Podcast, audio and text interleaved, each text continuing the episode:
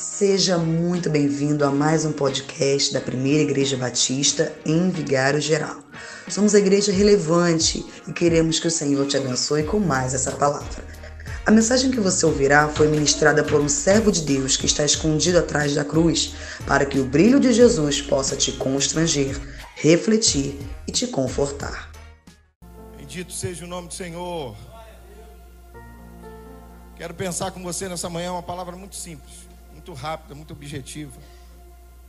Salmo de número 133.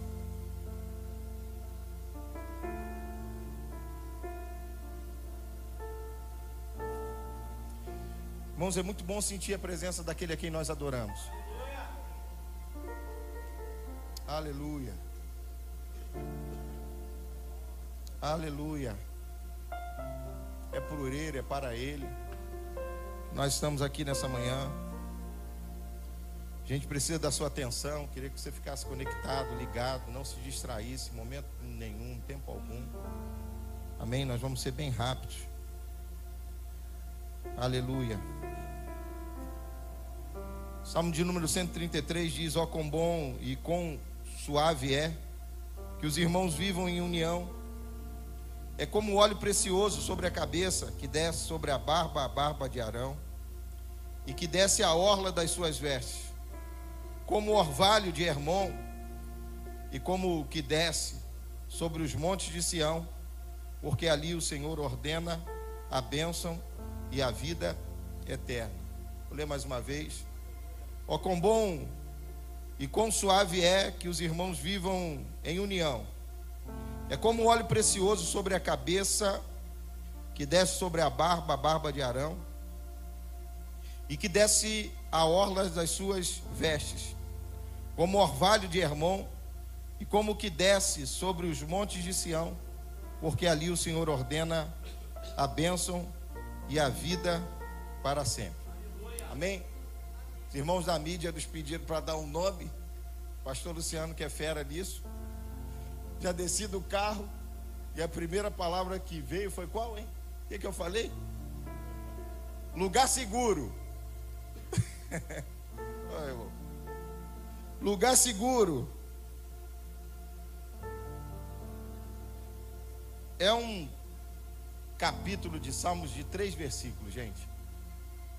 Na realidade, por muito tempo, no meu tempo de, de servo, de cristão, de adolescente, jovem, adulto, a gente sempre viu esse texto sendo explorado muito no momento de comunhão, chamando a atenção de cada um daqueles que estavam, né, é, no lugar aonde esse salmo era proclamado, decretado, para uma unidade, para uma comunhão, casamentos, aniversários,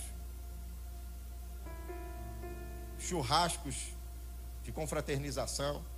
Então sempre se lembravam desse texto. Mas esse texto tem uma profundidade muito grande que eu acho que cabe para nós e é um tempo da gente se despertar de que em vez de tentarmos resolver os nossos problemas, as nossas agonias, as nossas ansiedades, fora desse sistema, fora do templo, precisamos nos proteger no templo.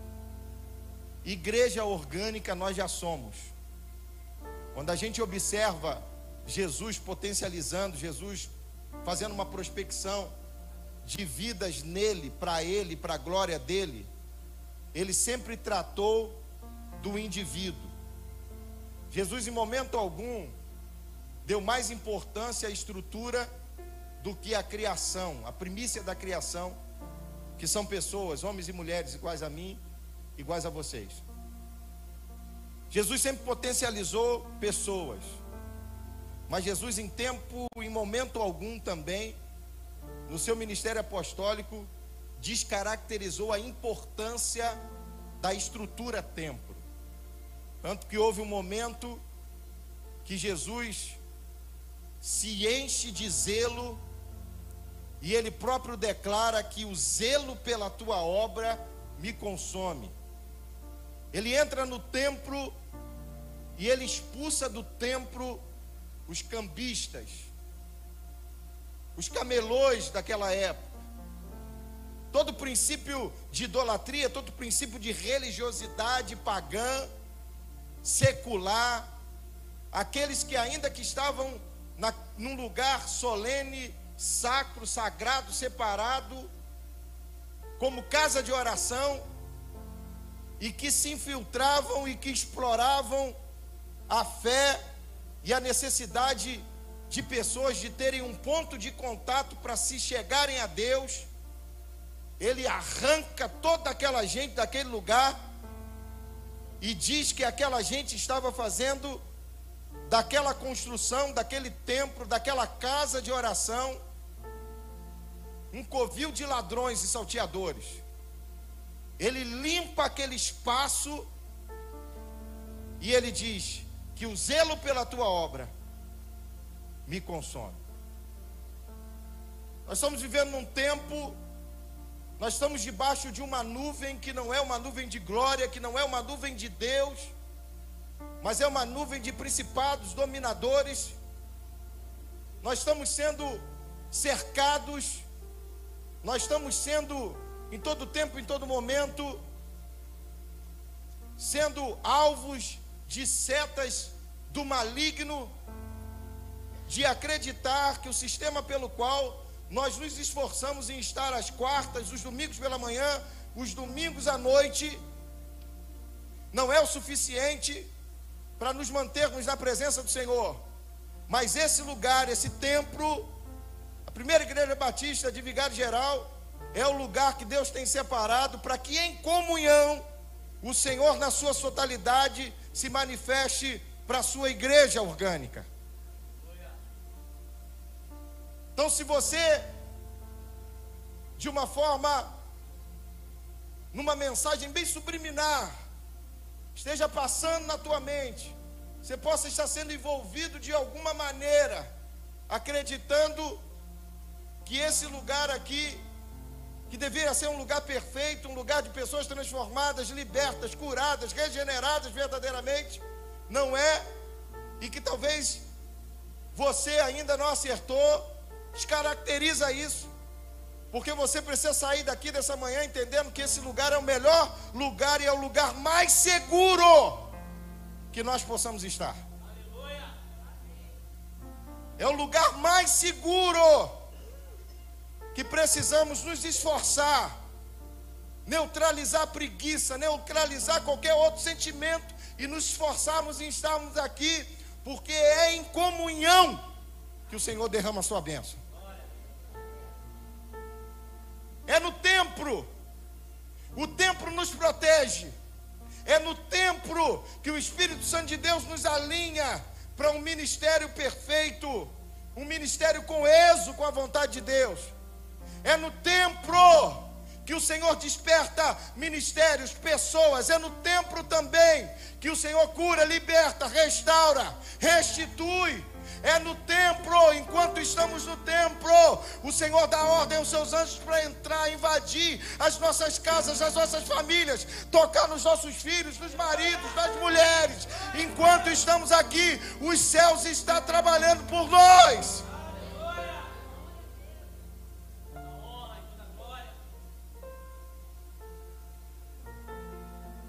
É no templo. Foi no templo Presta atenção, uma coisa dessa manhã. Existem pessoas que estão querendo resolver os seus problemas fora do templo. É no templo que temos pessoas, outras pessoas que te olham, que te observa e que pode te ajudar. Pessoas são portas. Você tem a chave. A chave do relacionamento, ou você fecha ou você abre. Mas no templo no tempo determinado por Deus, ninguém passa despercebido, mas é dentro do templo que Deus começa a se movimentar em favor de cada um de nós, que somos chamados. O templo é o lugar seguro. O templo se torna nossa arca.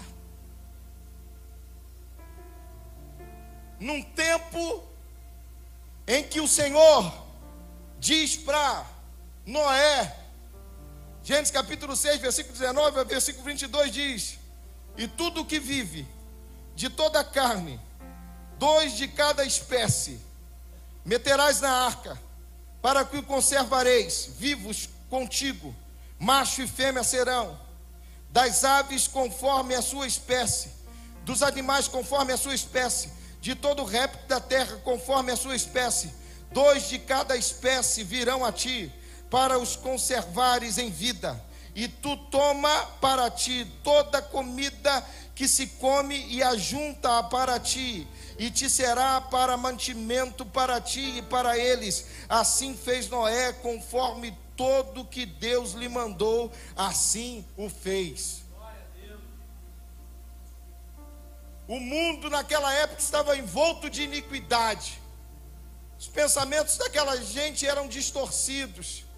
Ele, em todo tempo, em toda ação humana, os homens naqueles dias transformavam a verdade de Deus em mentira, promiscuidade, tudo que era abominável aos olhos do Senhor, aquela gente estava envolta, aquela gente já tinha absorvido tudo isso e todos os atos daquela gente manifestava o que não era agradável aos olhos do Senhor, o que era, né, o que não era agradável aos olhos do Senhor. E Deus então olha para um homem e diz: "Prepara uma arca". que eu vou salvar alguns, e entre eles está você e a tua família.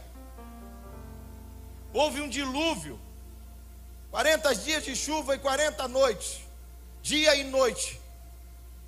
As águas mudaram o ciclo da humanidade. Quem estava dentro da arca foi protegido. Imagina o cheiro ruim dentro daquela arca. Imagina o barulho da mudança das estações para aqueles animais que estavam acostumados com um ciclo de perfeição. Imagina o cheiro de fezes daquele lugar.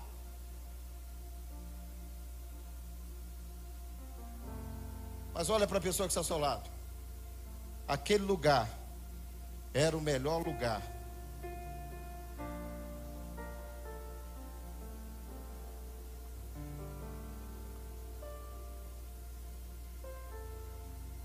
O quão bom e quão suave é que os irmãos vivam em união. Há uma tradução que diz o seguinte: como é bom e agradável viverem irmãos juntos em harmonia. Diga assim: essa união é harmonia. Diga aí: essa união é harmonia. Sabe o que significa harmonia? Significa combinação de elementos ligados por uma relação de pertinência, que produz uma sensação agradável e de prazer, ausência de conflitos, paz e concordância.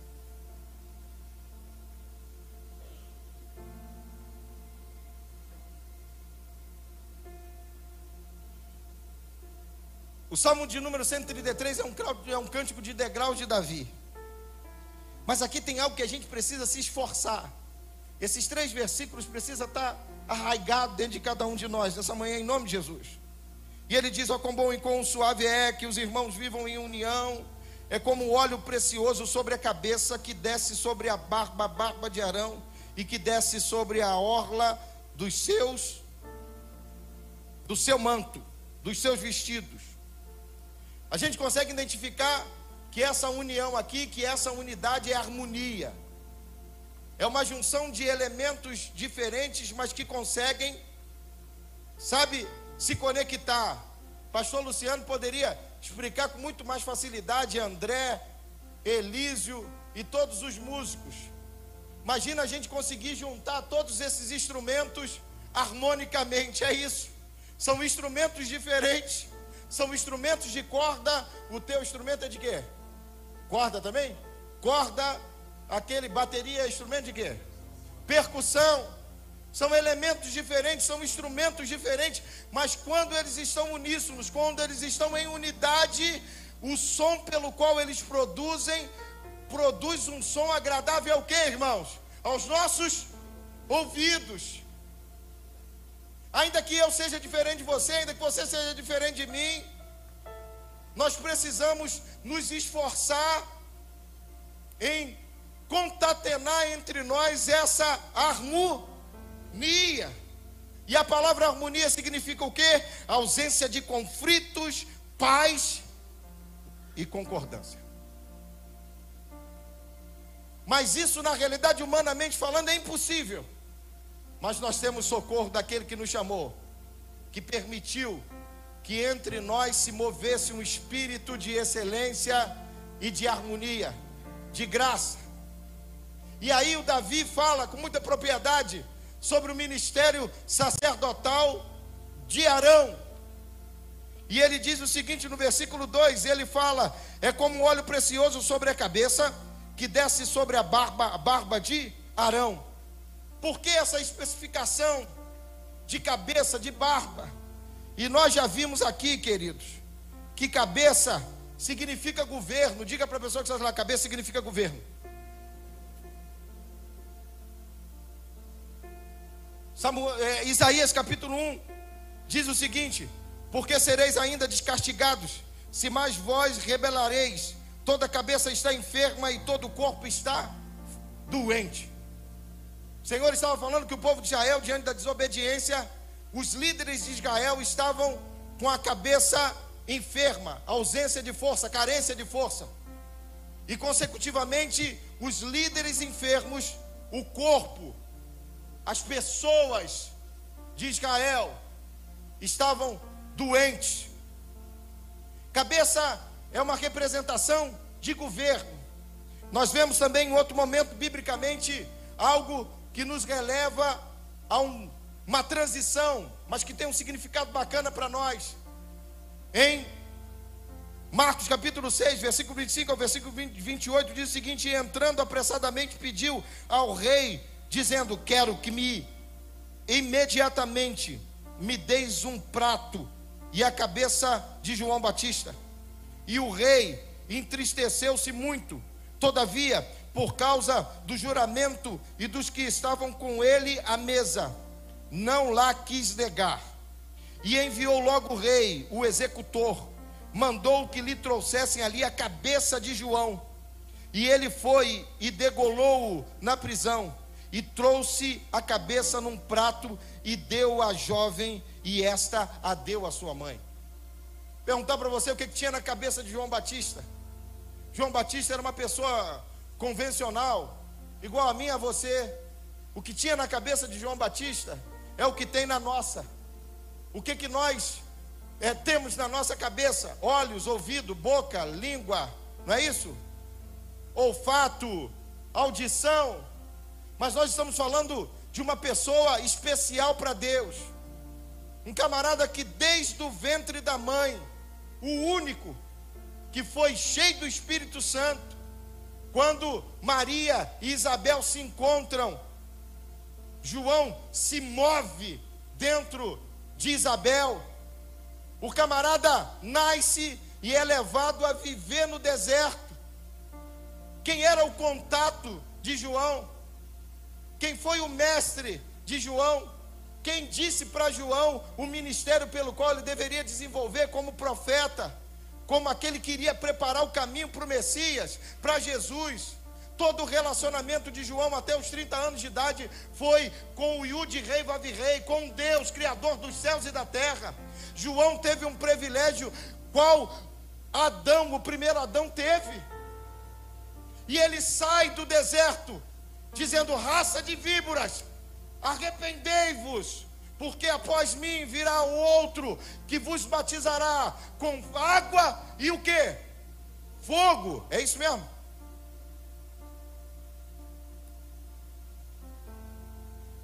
João Batista tinha uma cabeça que tinha olhos que viram Deus.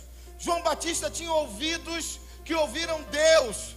João Batista tinha uma boca, língua que contatenava, que conversava, que dialogava com Deus. E uma menina, acreditando que poderia impedir um tempo profético estabelecido por Deus, irmãos. pede a cabeça de João Batista. Cortou a cabeça, perdeu o governo. Por que, que o Senhor diz aqui que o óleo precisa estar sobre a cabeça? Porque para que a gente viva em harmonia, como esses instrumentos, ao serem tocados uma música de adoração ao Pai, precisamos ter sobre nós esse óleo do Espírito Santo que faz com que a gente comece a ver as pessoas de uma forma diferenciada, como Deus deseja que a gente veja.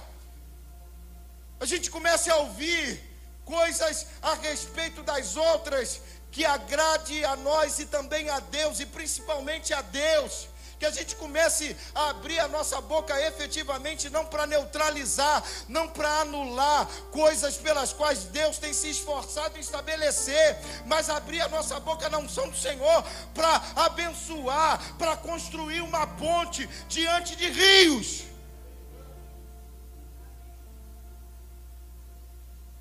É como óleo que desce sobre a cabeça e que escorre também para a barba Sabe qual é o significado da barba? No princípio judaico, honra. Um homem e uma mulher precisam ter honra. Um homem precisa ser um homem com honra. Quando se vê em Israel um beduíno e vê um beduíno com a barba longa, significa que aquele beduíno é um homem de honra, é um homem que tem maturidade, é um homem que você pode sentar e receber palavras de sabedoria, e sair dali do lado daquele homem com aquelas palavras de sabedoria, para construir coisas pelas quais nós precisamos construir diante de uma palavra de sabedoria. A unção, irmãos, ela não pode estar direcionada exclusivamente num só lugar nas nossas vidas. A unção ela não está, ela não pode.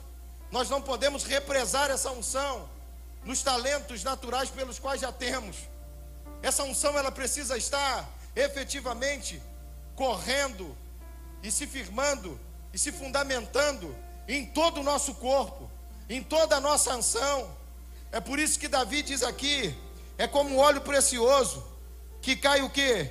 Que escorre sobre a cabeça, passa pela barba, até chegar onde? Nas orlas. O princípio aqui é o mesmo princípio de Jesus lá no City, nas orlas, na autoridade. Essa unção precisa estar, sabe, em nós, mas em tudo aquilo que realmente somos. Você consegue entender isso? Pergunta para a pessoa que está falando, você consegue entender isso?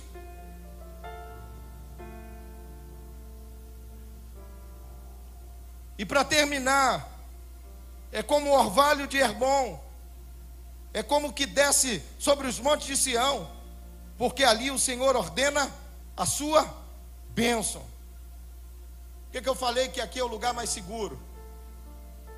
Porque é aqui que Deus vai te fazer um valente se você é fraco. É aqui que Deus vai te fazer um vitorioso se você é um desgraçado. É aqui que Deus vai te fazer, sabe, um cara de coragem, uma mulher de coragem, se você tem medo. Mas sai do meio pelo qual você está e entra dentro dessas portas para ser treinado, para ser equipado, para ser preparado para aquele que é o centro desse lugar, que se chama Jesus.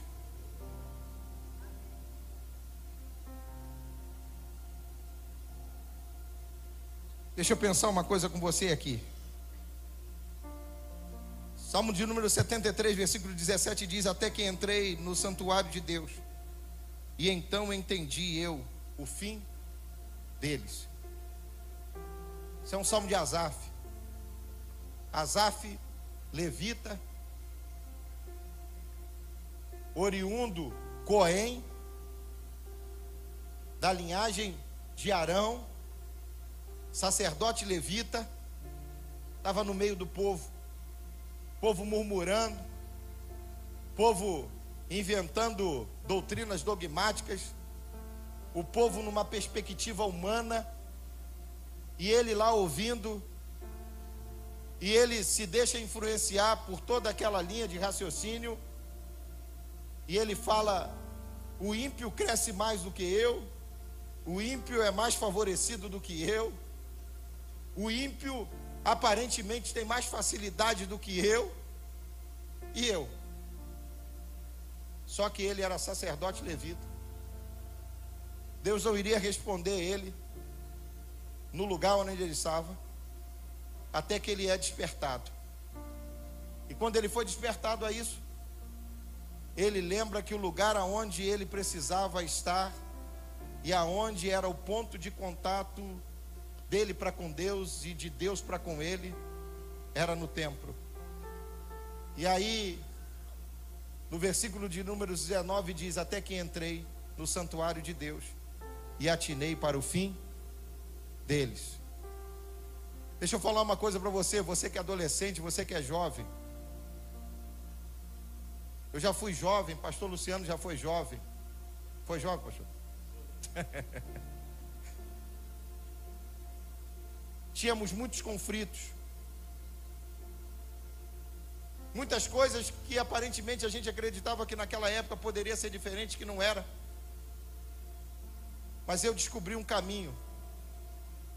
Um caminho que para mim foi divisor de águas e que é uma referência. E se hoje nós estamos ou temos o que temos, é porque aquele momento foi o, foi o momento, a virada da chave que Deus precisava me manifestar. Uma época em que eu não tinha certeza nem do que era e nem do que eu deveria fazer.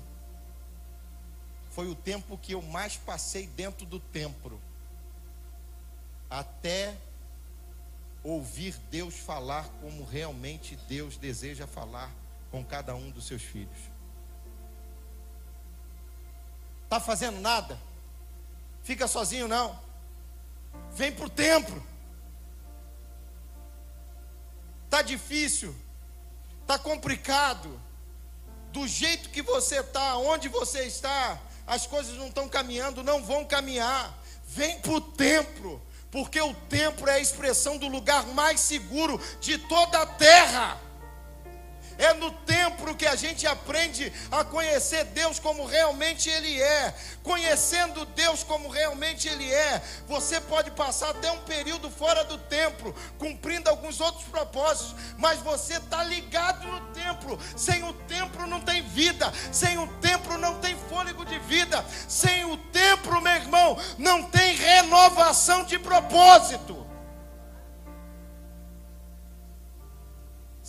Esforça em estar no templo. Porque a promessa de Jesus, para onde estiverem dois ou três reunidos, foi numa manifestação de uma alusão do templo. Abacuque, sobre a minha guarda estarei, e sobre a fortaleza me apresentarei e vigiarei para ver o que fala comigo e o que eu responderei quando eu for arguido então o Senhor me respondeu e disse: Escreve a visão e torna-a bem legível sobre tábuas, porque que a possa ler e o que correndo passa. Porque a visão é ainda para o tempo determinado, até ao fim falará, e não mentirá. Se tardará, espera-o, porque certamente virá. Não tardará, eis que a sua alma se incha, não é reta nele, mas o justo pela sua fé viverá. Pastor Luciano, está demorando. Pastor Luciano, estou pagando um preço. Presta atenção. Ela pode tardar, mas ela não vai falhar. Meu irmão, presta atenção. Pode demorar, mas vai se concretizar. Porque aquele que prometeu não é filho do homem para que minta, nem filho do homem para que se arrependa.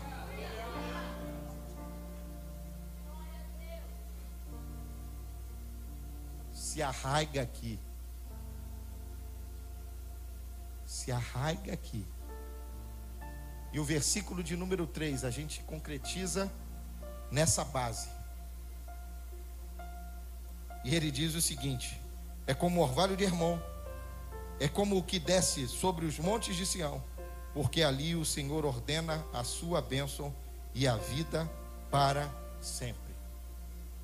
Abacuque estava preocupado, estava no meio do povo, na mesma perspectiva de Asaf, só que Asaf era sacerdote levita, Abacuque profeta. Abacuque tinha um lugar onde Deus exclusivamente falava com ele, que era a torre de vigília.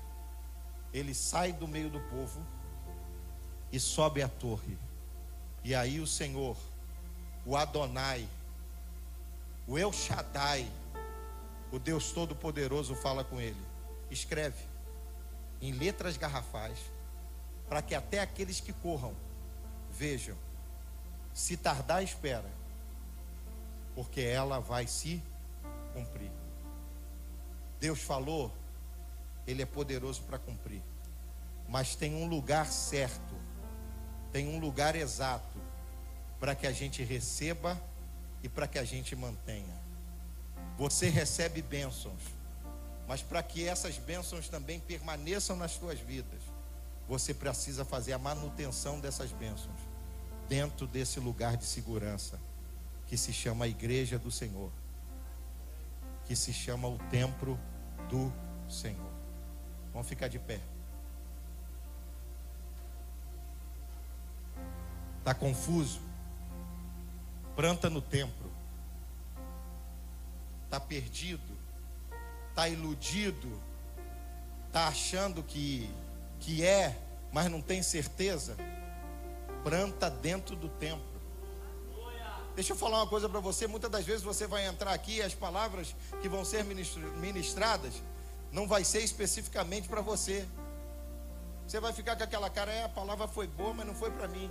Esquenta com isso não. Mas você precisa se manter, porque ainda que não foi para você, a perspectiva do Espírito Santo de Deus é ver a tua resistência e ver a tua constância naquilo que não cabe para você, mas que você está fazendo parte. Amém? Você acha que todas as vezes que você chegar aqui, pastor Luciano, movido pelo Espírito Santo ou qualquer outro pastor, vai trazer uma palavra direcionada para você? Mas isso não significa que você não precisa vir. O que significa é que você precisa estar, porque num tempo exato, Deus vai maturar a promessa pela qual Ele tem para você. E preste atenção numa coisa: aqui é um lugar de segurança, é na comunhão, é na união que Deus derrama o que? As suas bênçãos.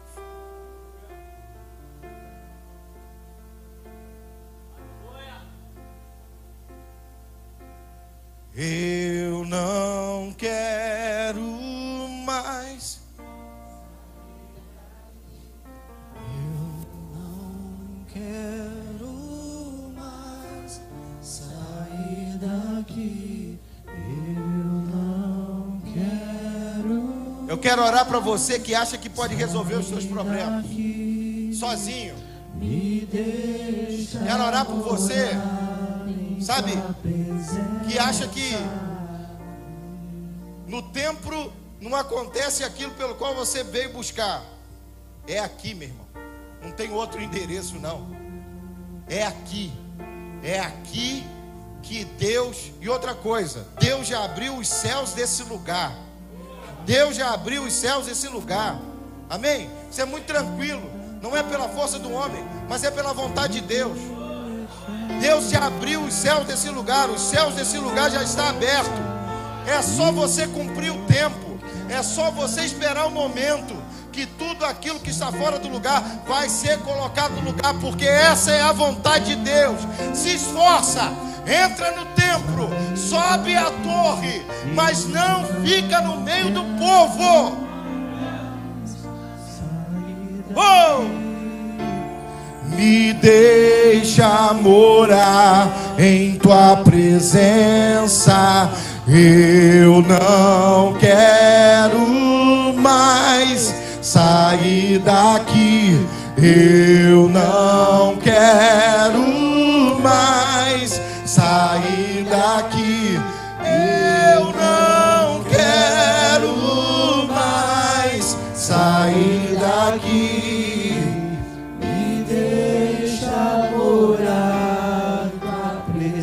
Quantos entenderam a palavra? Levanta sua mão, você que entendeu essa palavra. Você que enquadra nessa palavra. Quero que você faça um ato profético nessa manhã. Sai desse lugar para que a gente possa orar aqui. Eu, pastor Luciano, a gente possa orar por você aqui diante do altar. Essa manifestação de você sair do teu lugar e vindo orar diante do altar é você identificando que você está saindo do, do meio do povo, do meio das situações adversas e entendendo que Deus tem te chamado para um ministério, tem te chamado para a torre de vigia, tem te chamado para dentro do santuário.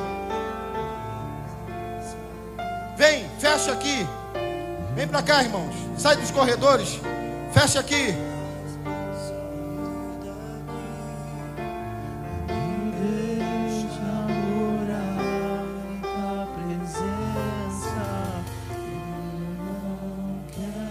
Convite do Espírito Santo de Deus nessa manhã é que você, de uma forma sem palavras, mas para Deus, numa manifestação, entenda que Deus tem mais, Deus tem a máxima, mas é nesse lugar de segurança. Aqui nós estamos seguros, aqui nós estamos protegidos, aqui nós estamos guardados. Aqui Deus vai mudar a nossa história.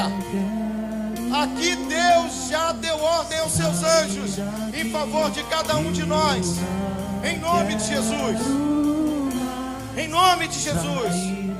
Nessa manhã, Senhor, em nome do teu filho Jesus. Aquilo, ó Deus eterno, que nós não conseguimos revelar em palavras para esses teus filhos e essas tuas filhas. Mas nós entendemos que teu Espírito é aquele que vem, ó Pai querido, esclarecer as dúvidas. E que o teu Espírito nessa manhã venha, ó Deus eterno, envolver cada um desses filhos e filhas. Ó Deus eterno, o tempo pelos quais eles estão, o tempo pelos quais eles vêm, eles permanecem. Ó Senhor, que o Senhor venha contar esse tempo para defragmentar na vida de cada um desses homens e mulheres. Ó Pai eterno, o início de algo novo, de algo tremendo, de algo poderoso, em nome de Jesus Cristo. Ó Pai, a atitude deles nessa manhã é de sair do meio daqueles, ó Deus eterno, que geram dúvida, confusão, intriga, que geram, ó Pai querido, ó Deus eterno, muros para impedir efetivamente a manifestação da tua graça. Mas nessa manhã, em nome do teu filho Jesus, nós estendemos um manto, Senhor, um manto de revelação, de entendimento. Nós entendemos, ó Pai querido, um manto de proteção, de ousadia, de intrepidez, de graça, de favor do Senhor, e que tudo aquilo que esteja preso, acorrentado, seja arrancado da vida dos seus filhos, em nome de Jesus. E que seja manifesto na vida dos teus filhos nessa manhã. Um novo tempo, um novo momento, em nome de Jesus. Oh, levanta a tua voz e diga isso. Sabe daqui, eu não quero mais sair daqui. Me deixa morar.